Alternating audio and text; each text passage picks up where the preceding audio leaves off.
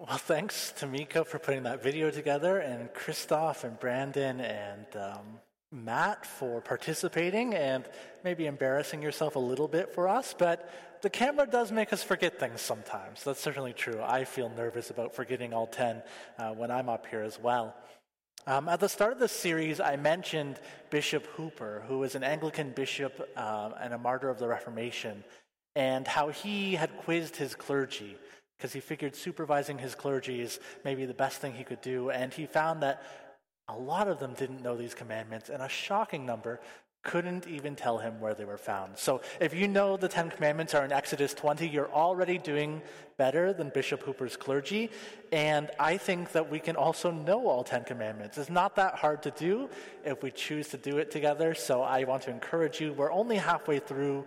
There's still plenty of time to remember the other five as well. And honestly, I feel like a couple of those guys did themselves no favors by trying to do them out of order. Because there is an order to these commandments, they come in a certain order. There's an intentional order to them. And if you remember the order, then you can remember the commandments a lot easier as well. The first three weeks, I hope you remember if you were with us, we talked about laws having to do with God. No other gods before God, no idols, no taking the Lord's name in vain. And then last week, we talked about a commandment that's still about God, but also about how we relate to each other. Remember the Sabbath day and keep it holy. Set it apart for God's use and make sure that everybody and everything can rest like God's rests. Young and old, male and female, slave and free, human and animal, rest for all creation. I challenged you to experiment with a little bit of Sabbath in your life to find six hours. And most of you don't come to church until long after church has started. So I didn't get to ask you how that went. Maybe I will ask you now.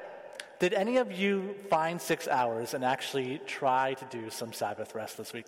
Raise your hand. We don't do this in church. Tamika keeps Sabbath like all the time. A few low hands raised. Lots of people didn't do it. Try again this week. Another encouragement for you. Six hours, okay? It's not, I don't think it'll be too hard, and I think you'll find it's good for you too. Then this week we'll continue on uh, with the command to honor your father and mother. And then we'll go through all the rest of the commandments about how we relate to each other. We shall not kill, shall not commit adultery, shall not steal, shall not bear false witness against our neighbors, shall not covet.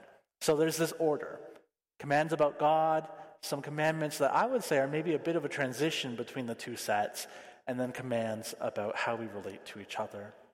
And this week is the first week where the command seems to be just about other people, that we should honor our parents. But I think that this one too is part of that two commandment transition between the laws about God and the laws about people. And the reason I say that is because this commandment is first God speaking to his son, Israel. God, the Father of Israel, issuing the command, honor your father. And that is what the earliest manuscripts of this text say. They stop at father. Honor your father. God the Father tells his son, Israel. And then, after we understand that, we can see that it also is God speaking to us as individuals with human parents who we should honor as well. And this connects the two parts of the law between honoring God and honoring others, that we should honor our parents. We are to honor our father and mother because we honor God, who is Father of all and giver of all life. We are saying that those who bear a name that God bears, a name like Father, who play an important part in our lives in some way and do some similar work to the work of God in our lives, that these people deserve honor. We intentionally honor those in a special way who have participated in that godly work of giving life, whether by biology or by caring for us and sharing their life with us, or by raising us up in faith. We honor those who give life to us, even as we honor the God who created us. Honoring God probably makes some amount of sense to us. We've gathered here in this place this morning, at least. But we may have trouble with the idea of honoring others, and we might have special trouble believing that we should honor some people to a higher degree over other people. For many of us, the very concept that some people ought to be held in special honor may be offensive. While some of us may come from honor shame cultures, like the people that these laws were first given to, like many Eastern cultures to this day, or like many indigenous peoples of North America, and we may understand what it is to honor another person, for many of us, this is an unfamiliar concept. This commandment seems to move filial piety, faithfulness to one's family, from the realm of subjective cultural values and experience towards the world of objective order of creation, the world as God created it to be. Now, we live in a Western democracy where we have been told time and time again that all people are equal and in terms of rights and access to what is necessary to live a good life, we certainly should agree and aspire towards such lofty goals. But these high ideals of equality have devolved to the point that some may believe that all thoughts should be equal to all other thoughts, that all people are in every way to be regarded equally. This, however, ought not to be true. We should realize as much. The thoughts of physicians with regard to our health should be held in higher esteem than the ramblings of some self described researcher on Twitter. Right? We, we know that, even though it seems like we've forgotten that as a culture. Similarly, the advice of a lawyer in matters of law should be weightier than even our own gut instincts and our own thoughts and the wisdom and experience of those who are older than us, more experienced than us, or more gifted than we may be, should be honored as well. There are even a few vestiges of this way of thinking that linger in our own culture. That the prime minister is styled the right honorable reminds us of a respect afforded to that office and a deference which is not conveyed by the very vulgar bumper stickers, which we are far more likely to see these days with regard to the Right Honorable Justin Trudeau. We have forgotten to hold him in honor. I think you know the bumper stickers I'm talking about. They're vulgar enough that I definitely couldn't make a slide with them either, but we've seen them. We know what they are. We've forgotten that we hold these people in honor. So, too, we see that mayors are given the honorific her worship that judges are addressed as your honor, and even that ministers are styled the reverend. All of these pointing to a latent understanding, even in our own culture, that certain people in certain positions in our lives and in the world are worthy of special honor and respect. In these commandments, some people are explicitly and inherently commanded to receive a special measure of honor. There is a hierarchy that's kind of assumed and propagated by these commandments. And while the very notion of a hierarchy of any sense might make our skin crawl, we must contest with the fa- fact that this is the assertion of the scriptures that God created all things and reigns over all, that human beings were created to rule over the earth and to care for it, to govern it well that parents are given a special degree of authority and responsibility over their children, that all earthly authority must first come from God, that even the one who humbled himself to be as we are and who chooses not to call us servants but friends, even Jesus Christ, we call Lord and Master. The world, as God ordered it, calls for honor to be shown and for glory to be revealed. That even relationships which we did not choose, things and people that we did not choose for ourselves, still have weight to them. And this commandment points us, begins to point us in that direction. Honor your father and mother. First, this commandment's most plain reading points us to our parents, that they must be honored. Perhaps some of the parents whose children went up to Sunday school a little while ago were hoping that we'd keep them in the service today to hear about this commandment. Or when they heard Gabby read the scripture, they wanted to call them back urgently. You have to hear this. This is often a favorite commandment for parents of young children who need their children to be broadly obedient to them for their own safety and well being. However, that is not the primary audience for this commandment. This commandment wasn't just God saying, okay, come on, children, 10 and under, come up here, listen to your parents. That's not what's happening here. The primary audience for this commandment is adult children of aging parents. It's people who are likely to not honor their parents very much at all anymore. And we are told, honor your father and mother.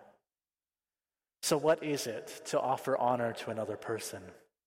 In his Institutes of the Christian Religion, John Calvin summarizes that honor comprises reverence, obedience, and gratefulness. God is saying, respect your parents, obey your parents, be grateful to your parents, and be grateful for your parents. These are the actions which God calls us to in all of our life. But first, with our parents. So, why? Why our parents? Well, our relationships with our parents are usually the first relationships people have. And they become the paradigm through which all our other relationships are defined and affected. So, our first relationships are called to become relationships of honor. There are certainly limits to this honor. This is not a carte blanche on obeying your parents. Our obedience can only go so far. We cannot disobey God in an effort to obey our parents. In fact, if we were to do so, we would certainly dishonor them. But we are called to honor them. We are called to be self sacrificing in their regard. And it will be inconvenient, it will even be costly at times to truly honor our parents. There are so many stories of people coming from other cultures to visit North America or to move here and just being appalled by the way we treat our elders, that they receive so little care from their families, that they end up living in inadequate conditions with few visitors or activities. And at the beginning of this pandemic, I think many of our eyes were opened to the conditions that many seniors lived in. It revealed to us many of the problems with how we treat the elderly in our society. We are not, however, the first people, the first culture to behave in such a way toward our parents. And in Matthew 15, which Gabby read for us, it is just such a culture which Jesus speaks into. There was a tradition by this time that one could declare their assets to be given to God, and this would co- excuse them from any need to pay for the care and basic needs of their parents as they aged and began to depend on their family. And we might think that's fair enough. If I give all my money to the church or to a charity, how can I possibly care for my parents? But this is where we're missing the context because you didn't have to give it away. You just had to say that it was devoted to God. And otherwise, it would continue to be yours to do with as you pleased until you died. At that point, it would go to the temple to God's purposes. So, really, what these people were saying is just, I'm not going to take care of you, but I'll say after I'm die, after I die, after I have no use for this anymore, then the temple can have this money. And the religious authorities were happy with that. The religious authorities said, okay, you don't need to care for your parents that'll be more left over for us when you're gone too. This excuse does not please Jesus. God says, honor your father and mother, but you say only insofar as it doesn't cost me anything. Jesus was just as scandalized by his culture's treatment of their elders as many are scandalized of how we care for our parents. Jesus is scandalized and he's scandalized in part because he has a relationship with his Father. Jesus, the eternal Son of God, has a relationship with God the Father wherein Jesus gives God honor. Jesus honors God. Jesus respects God's commands, defers to his Father's will, is obedient even to the point of death, and is grateful for the relationship he enjoys with his Father and grateful for the things which his Father entrusts to him. God the Father, in turn, chooses to glorify his Son.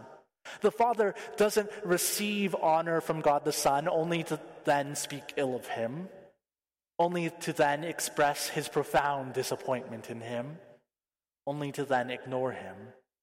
No, none of this. He glorifies the Son, even as the Son gives honor to the Father.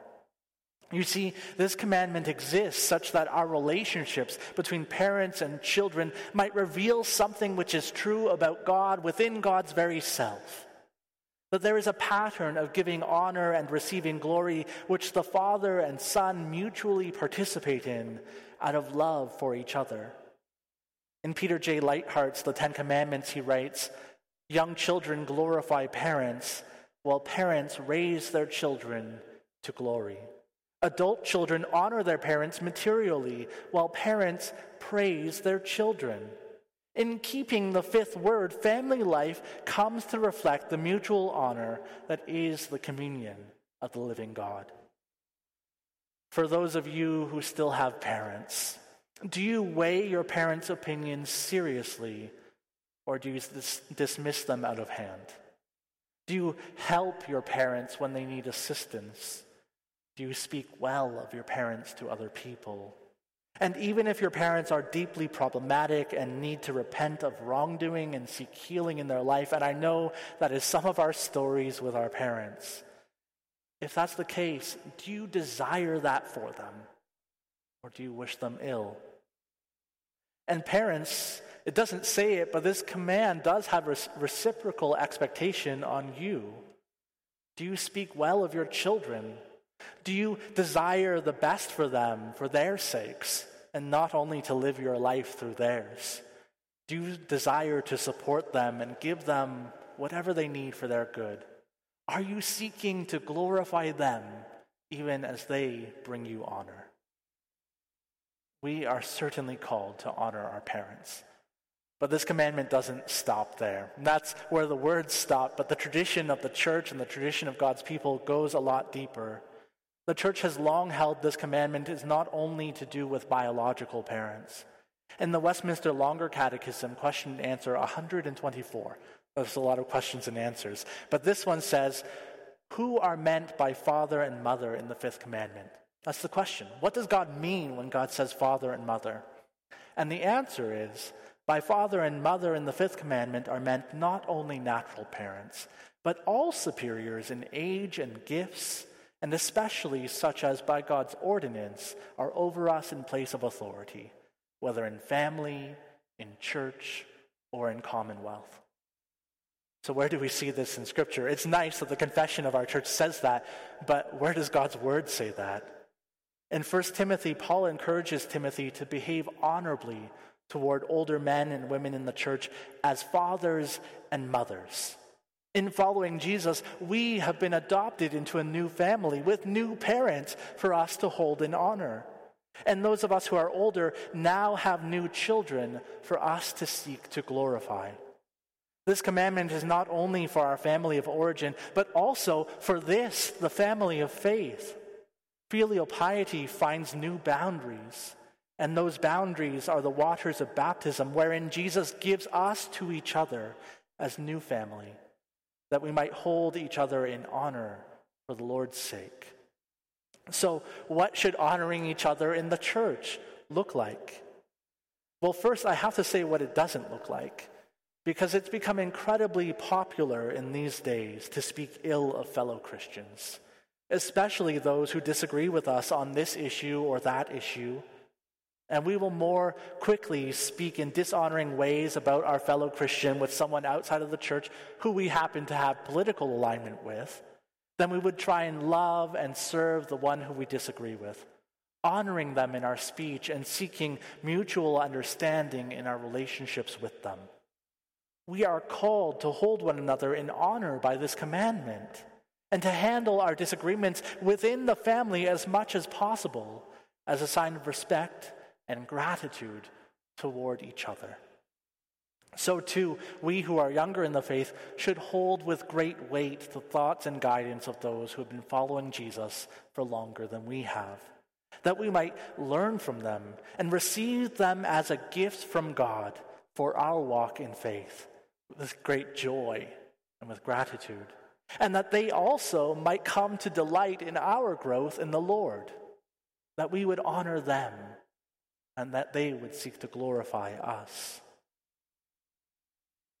more than those who are older than us, however. Also, those who have been called to lead us from a place of authority are to be given honor. Again, 1 Timothy makes this clear. As Paul writes, let the elders who rule well be considered worthy of double honor, especially those who labor in preaching and teaching. Now, I admit that's an awkward verse for me to read to you while preaching, but I include it for your benefit and not for my own. We are governed by elders, called by God and recognized by this congregation. And do we hold them in honor? Do we pray regularly for them? Do we submit joyfully to their leadership? Or do we find that more often than not we grumble about the session rather than speaking well of those saints who give themselves diligently for the good of the church? And do you take the guidance of your pastor seriously? Honestly, I don't mind if you call me pastor or reverend or Nick. That's quite all right with me. But if you hold me in honor, I hope you listen well when I preach, that I, it might draw you nearer to God's love for you. And if you seek my counsel, I hope that you would weigh it well and consider it as maybe something which God is using to lead you in the right direction. And if you have a problem with me, and I'm sure some of you do, I hope that you would come to speak to me about it trusting my desire to see you flourish and this church flourish for the good of our neighborhood and the continuing revelation of God's kingdom in our midst. This is all for your benefit, that together we might keep this command of God to honor those who God has placed in authority over us. We say that we long to see God's kingdom come. We pray that God's will would be done on earth as it is in heaven.